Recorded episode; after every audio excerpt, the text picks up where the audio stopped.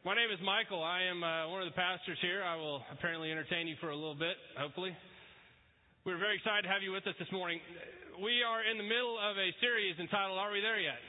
Lessons from Joshua on the way to the promised land. And, and we've been watching these videos from a few, a couple of generals that are in our midst here in our congregation.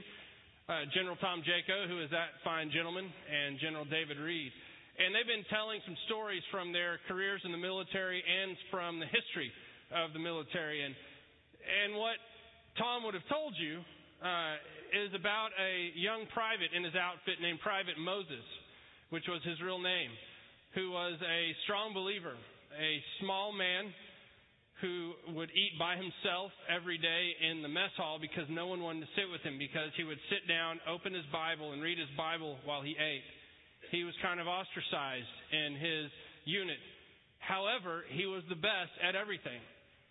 Anytime they would do a PT event, he would come in first. Anytime they would do anything, he would always win. There was this other guy who Tom called Private Matthew, and which wasn't his real name. But he said he was always second. On the outskirts, looking in, everybody wanted to be Private Matthew. He was the all American kid, the kid that had everything. He was better looking, he was muscular, he was tall, Private Moses was a small guy. He was shaved his head bald. He had tiny spectacles. This was back in the 60s, Tom said, when nobody wore those kinds of glasses.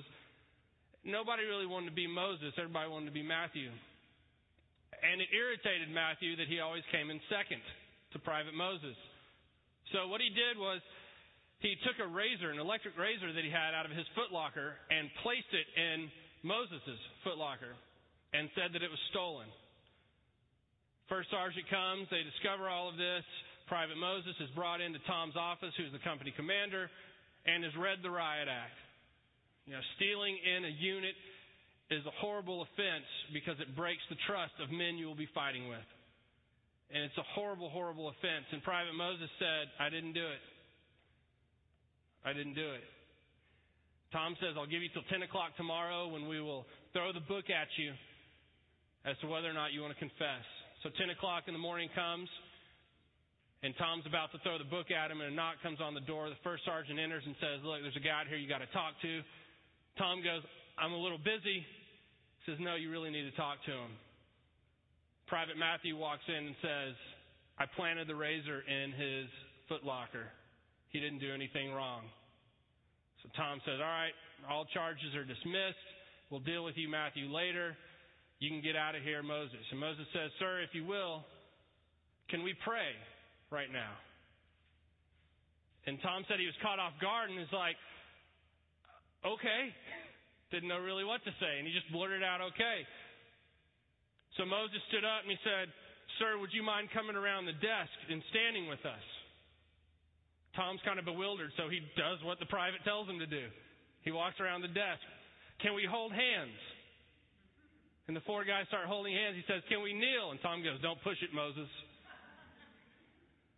But he said he stood there and he prayed for those for every guy that was in that group. For the three men there, he prayed for forgiveness for Matthew for what he did. And he just prayed for the group. And then they all left. Tom said Matthew and Moses became best friends after that event. And Tom said it changed his life forever this private Moses who had such faith in God, he wasn't worried what was going to happen to him. What it amounts to is Private Moses was a man of great character. He was a man of great character.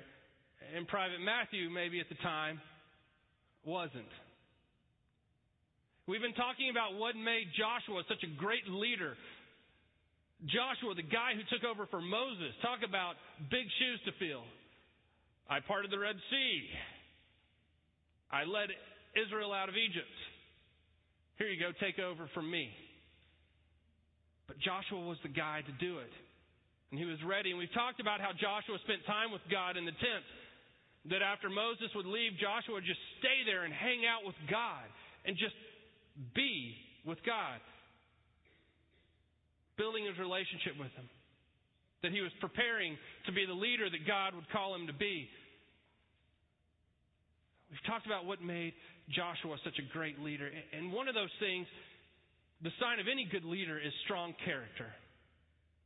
Is a strong character.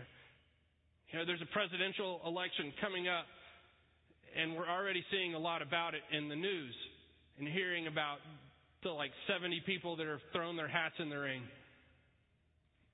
And every year that there's an election, presidential or otherwise, you're bound to see an advertisement that is blasting someone's character. Aren't you? I mean, isn't this kind of the standard standard operating procedure for, for political campaigns that you're going to blast the other guy's camp?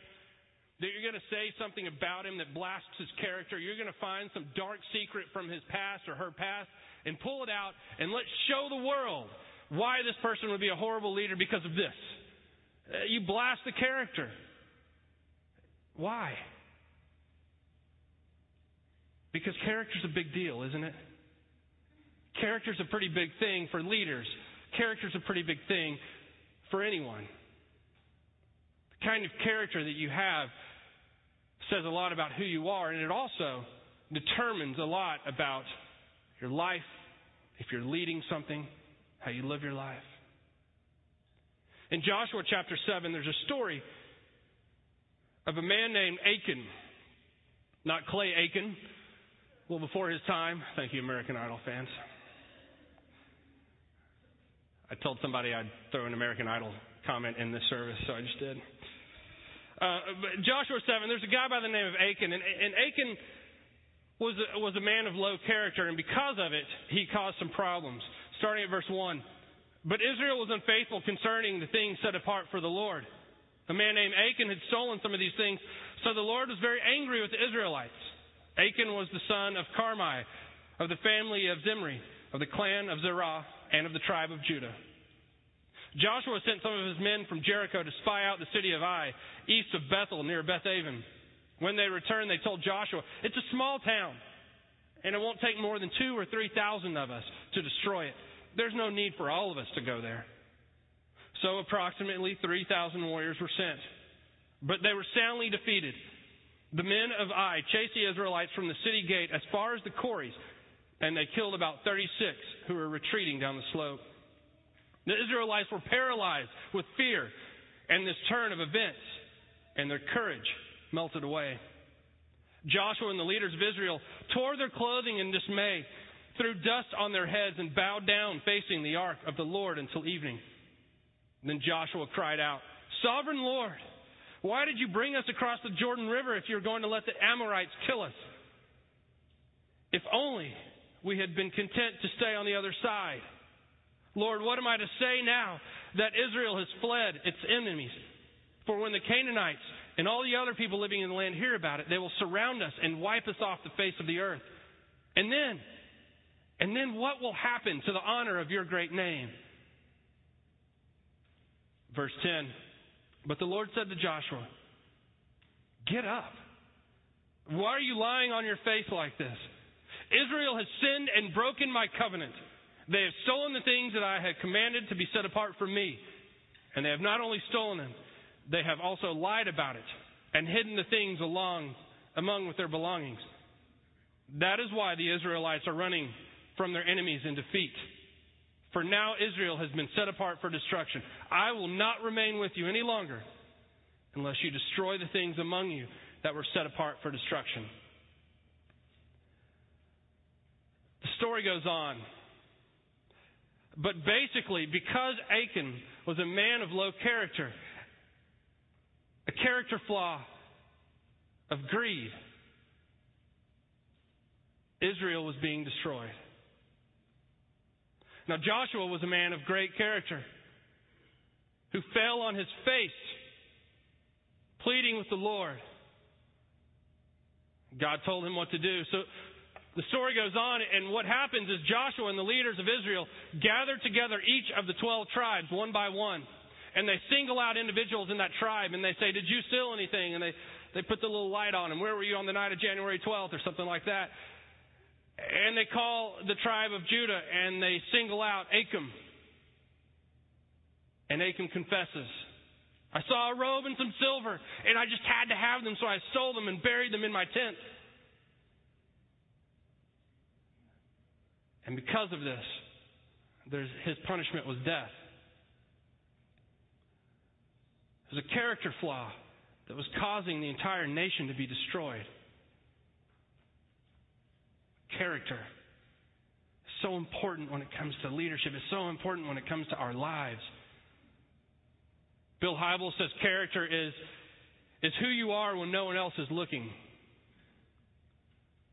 He defines character as who you are when no one else is looking. Dallas Willard says character is what you do without thinking. It's what you do without thinking about it. A, a friend of mine gave me a couple of DVD sets of this show called Scrubs. I don't know if uh, any of you have ever seen it. I, I think it's extremely funny, but not appropriate for all ages, so I don't recommend it necessarily. I couldn't sleep last night. I was up till about 1:30, and I was finishing uh, season two, and I just sat on the couch watching on my laptop episode after episode, and I got to the bonus features because I was done with seasons. You should have given me season three too. And so I was going through some of the bonus features, and one of the things I don't know if you've ever watched Scrubs, but one of the things that I think makes it different from every other comedy that's out there is the imagination scenes. There are these scenes with the main character that basically shows what he's thinking. He goes off into this moment, he starts looking up to the side, and everything changes. And it's how he's playing this scenario out in his own mind. It's generally very funny, sometimes inappropriate, which I go, oh, well, that's just bad. But it's great. And it made me start thinking about that question that is always asked at some point in your life. You've heard it. Would you like to have a TV on top of your head that broadcasts your thoughts to everyone who walked by? Every thought you ever have is broadcast on this TV for everyone to see. I don't think I'd have very many friends, really. I don't think any of you would be, well, you, you might be sitting here to see what would come up, but could you imagine what would happen if people saw us in our darkest moments, if people saw us when no one else was looking? What do you think about when no one else is around? What kind of person are you when it's just you? you know, there, there's so many plastic people in this world. There's so many people that put on a persona and try to be someone that they're not in front of other people. I, I was that guy in college. I was the guy that parents dreamed their daughter would bring home. I was the guy that parents wanted to meet. I'd walk in, yes, ma'am, yes, sir. Let me get the door for you. Can I wash the dishes? Can I do that? How can I help? I am here for you. I would write a thank you note after I was there. I, I was the guy. I'll give you a list of my girlfriends. Just kidding. I didn't have any until you, Jenna. I was that guy. But in truth, I was someone totally different. In truth, if parents really knew who I was, they would have been frightened for me to walk inside their homes. They would have been frightened to know that their daughter was going out with me because if they saw me when no one else was around, if they knew who I truly was, I was not someone of great character. There's so many people that can just put on that persona, but who are you when you're by yourself? Who are you when you're lost in your thoughts, when it's just you? There's even Christian leaders out there that are like this. That will get up on a Sunday morning around the country and they'll preach hellfire and brimstone and condemn people for this and condemn people for that, when in truth, they're lost in the same struggle. Who are you when no one else is around? Who are you when it's just you and God? Because you're never alone. You're never just by yourself. God is always there. God is always sitting next to you, sitting with you, sitting beside you. God has that television on top of your head and knows the thoughts that you think. Character, they say, is one of those things given to us by God that we're in control of. Something that we can change, something that we can work on, something that we can grow in. The question is are you spending enough time taking stock of who you are when you're by yourself? Are you taking enough time truly looking at the character inside of you so that you can live the life God has created for you? John Wesley, it is said, took stock every hour of his last hour. What did I do this hour? What did I think this hour? Where did I go this hour? What did I read this hour? Was anything not of God? Forgive me for that, Lord and then he would move on. He was a little obsessive compulsive, but I think he had the right idea. How often do we really take time to look inside of us and to see who we are when no one else is around? We all have a public face and a private face. We all have a person that we want the world to see and then a person that we are when we're by ourselves some to a greater degree than others. But how often do we take time to truly look at our character and to truly allow God to shape us and to grow us so that we might be the men and women He's created us to be? I think that's one of the toughest things to do to truly look inside yourself, to truly see the things that we don't want to show or tell other people. In fact, sometimes we don't want to acknowledge it ourselves. But sometimes you got to pick at the scabs. Sometimes you have to look deep inside and confront those issues. sometimes you got to check your character. So, who are you? Are you someone like Achan, who has a character flaw so great and so deep that it's bringing destruction upon you, your family, your job? Are you someone like Private Matthew? Are you someone like maybe Private Moses or Joshua who's trying to rise above it and continually grow in their character, continually grow in their relationship with God and Christ, spending time with Him, letting Him prune the things that need to be cut away? I have a friend that came into my office last week, and I asked her how she was doing, and she said, pruning's going on. And tears kind of welled up in her eyes. She said, I'm going through some pruning, but I need to. It hurts, but I need to get rid of this stuff to move on. How often do we truly look at ourselves and begin the pruning process so that we can grow in Christ, so that we can grow in our relationship with God? so that we can become men and women of character. So the question I leave, leave you with is,